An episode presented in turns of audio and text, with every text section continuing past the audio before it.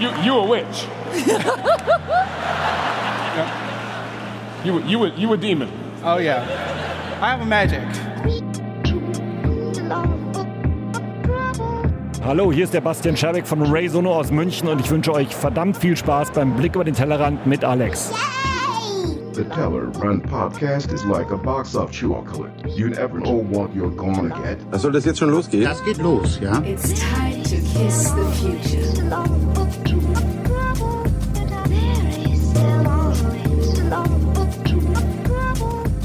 Und damit herzlich willkommen zum 317. Blick, liebe Freunde der fröhlichen Marktbearbeitung, liebe Freunde der auditiven Marktbearbeitung. Grüß euch, euer Lieblingsautograf. Onkel Alex, der Pottpimp. Nicht Autograf, sondern Audiograf hier aus dem Podcast-Studios im kuscheligen Kutscherhaus in Nymphkasel mit dem saftigen Grußwort von Basti Scherbeck, den wir dann nächste oder übernächste Woche nach der Wiesen, nach dem Wiesentrubbel mal auf eine Hopfenkaltschale treffen. Denen er hat es ja zu Ray Sono verschlagen. Er hat eigentlich ein sehr interessantes Startup gehabt. Das hätte ich dermaßen gebraucht mit meinem Fun Move, aber das ist eine ganz andere Geschichte. Grüße euch. Heute blicken wir, ja, gewohnterweise nochmal auf das Thema Voice, Voice Dubbing, Voice Mimic, Overdubbing, Voice Cloning und so weiter und so fort. Aber wir blicken jetzt gerade mal nicht auf Robocalls. Na, da müssen wir uns vertrösten lassen, denn mir ist da was dazwischen gekommen und es ist manchmal so im Leben, wie es ist. Da kommt einem was dazwischen und da will ich euch mitnehmen, denn ich bin ja da fast schier vom Glauben abgefallen, als ich das gesehen habe. Und ähm, das wollen wir hübschen uns mal einfach zu Gemüte führen und teilen, denn es wird bald nichts mehr so, wie es war. Du kannst keinem mehr trauen und schon gar keine Stimme mehr, denn die Overdubs kommen, äh, beziehungsweise die KI ja, die rutscht dermaßen saftig bei uns ins äh, Stimmgeschehen und Textgeschehen, dass wir aufpassen müssen, wem wir trauen oder wem nicht. Meine Stimme klingt vielleicht auch ein bisschen ungewohnt heute, denn ich habe jetzt mal auf die Kürze schnell äh, das alte, oder nicht das alte, das Heil PR40 rausgekramt. Das ist so ein dynamisches Studiomikro, das die Amis gerne nehmen, weil die, die wollen es ja unten ein bisschen saftiger und dicker. Und ähm, deswegen ist, also von, von der Hüllkurve her, also von der Wellen, also nicht von der Wellenform, sondern von der Frequenzkurve her, meine ich. Ähm, und das ist so ein ganz klassisches amerikanisches Mikrofon, so ähnlich wie die Shure SM7B, die wir sonst hier im Studio im Einsatz haben. Ähm, wie komme ich jetzt drauf? Achso, weil es die anders, anders, die Amis anders brauchen als wir Deutsche. Ähm, jetzt bin ich komplett daneben. Okay, also heute geht's also mit diesem Setup und ihr seht ja unter pimpyourbrain.de, was hier läuft, die sogenannte Signalstrecke. Äh, da könnt ihr mal gucken. Weil ich werde immer wieder gefragt, was hast denn du für Mikros? Wie machst denn du das? Was nimmst du da auf? Und ich schreibe dann nochmal stolz zurück, was äh, ich zum Produzieren hier verwende und merke jetzt gerade an der heutigen Episode, dass der Onkel Alex vielleicht jetzt doch so langsam ja, hm, in die Jahre kommt. Und äh, das will ich mit euch mal ganz kurz besprechen, warum das so ist. Ich musste mir jetzt so gerade mal. Konzentrierte doch endlich mal auf der Content. Ist ja schon gut. Also, worum geht's heute?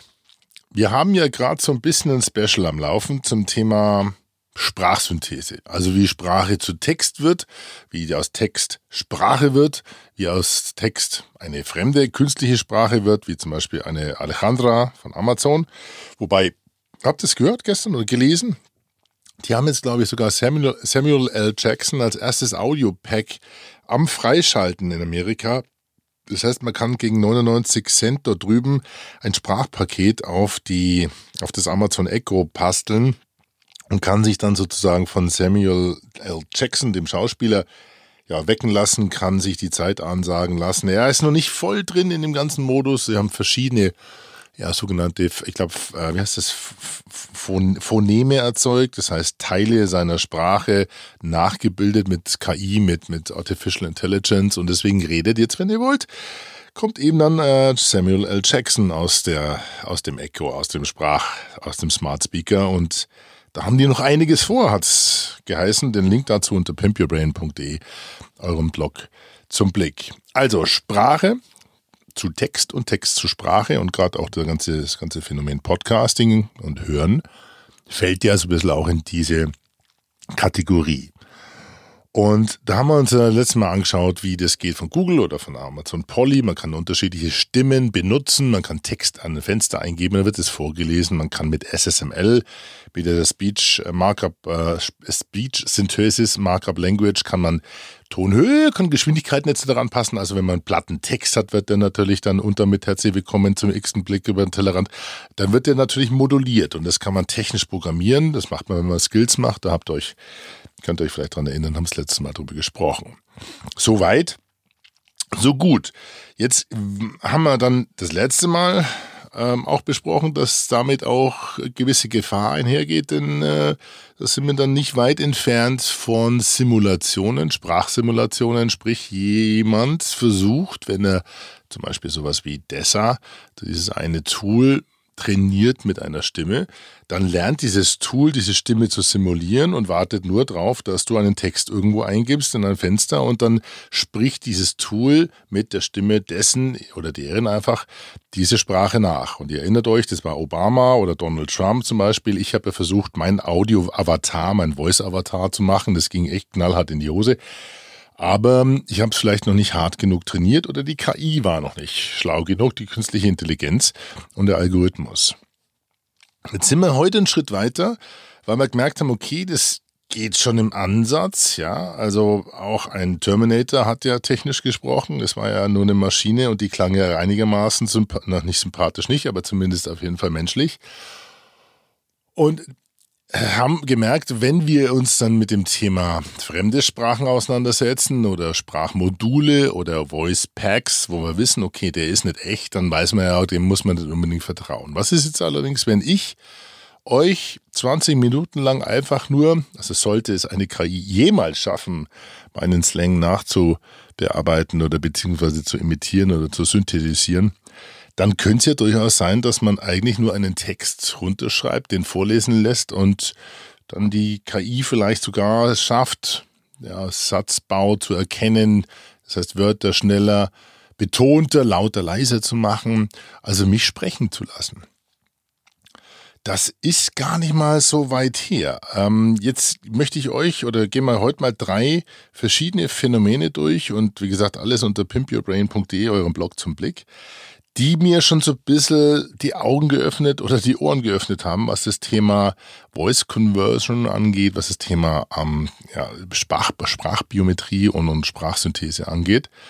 Und als allererstes ist mir das 2016 aufgefallen.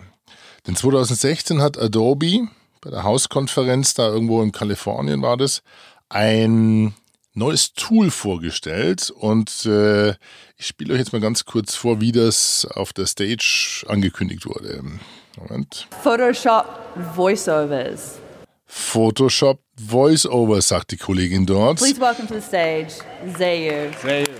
So, und dann kam ein SEO auf die Bühne und hat ein ähm, Tool vorgestellt, mit dem man wirklich ja, Stimmen, also Hüllkurven bearbeiten kann, wie man Bilder mit Photoshop bearbeitet. Das heißt, eine Hüllkurve müsst ihr euch vorstellen, kennt ihr vielleicht, das ist so ein langer Schlauch mit lauter so Ausschlägen hoch und runter und so, mal in blau, mal in grün. Und das ist im Endeffekt ja nichts anderes als ein äh, akustisches Bild, ein Bild von einem, einem Podcast, von einer Sprachspur etc. pp. Das ist so langgezogene Wurst. So, und wenn man die jetzt zugrunde legt und die bearbeitet, dann kann man dort auf einmal Teile rausnehmen und neu einsetzen.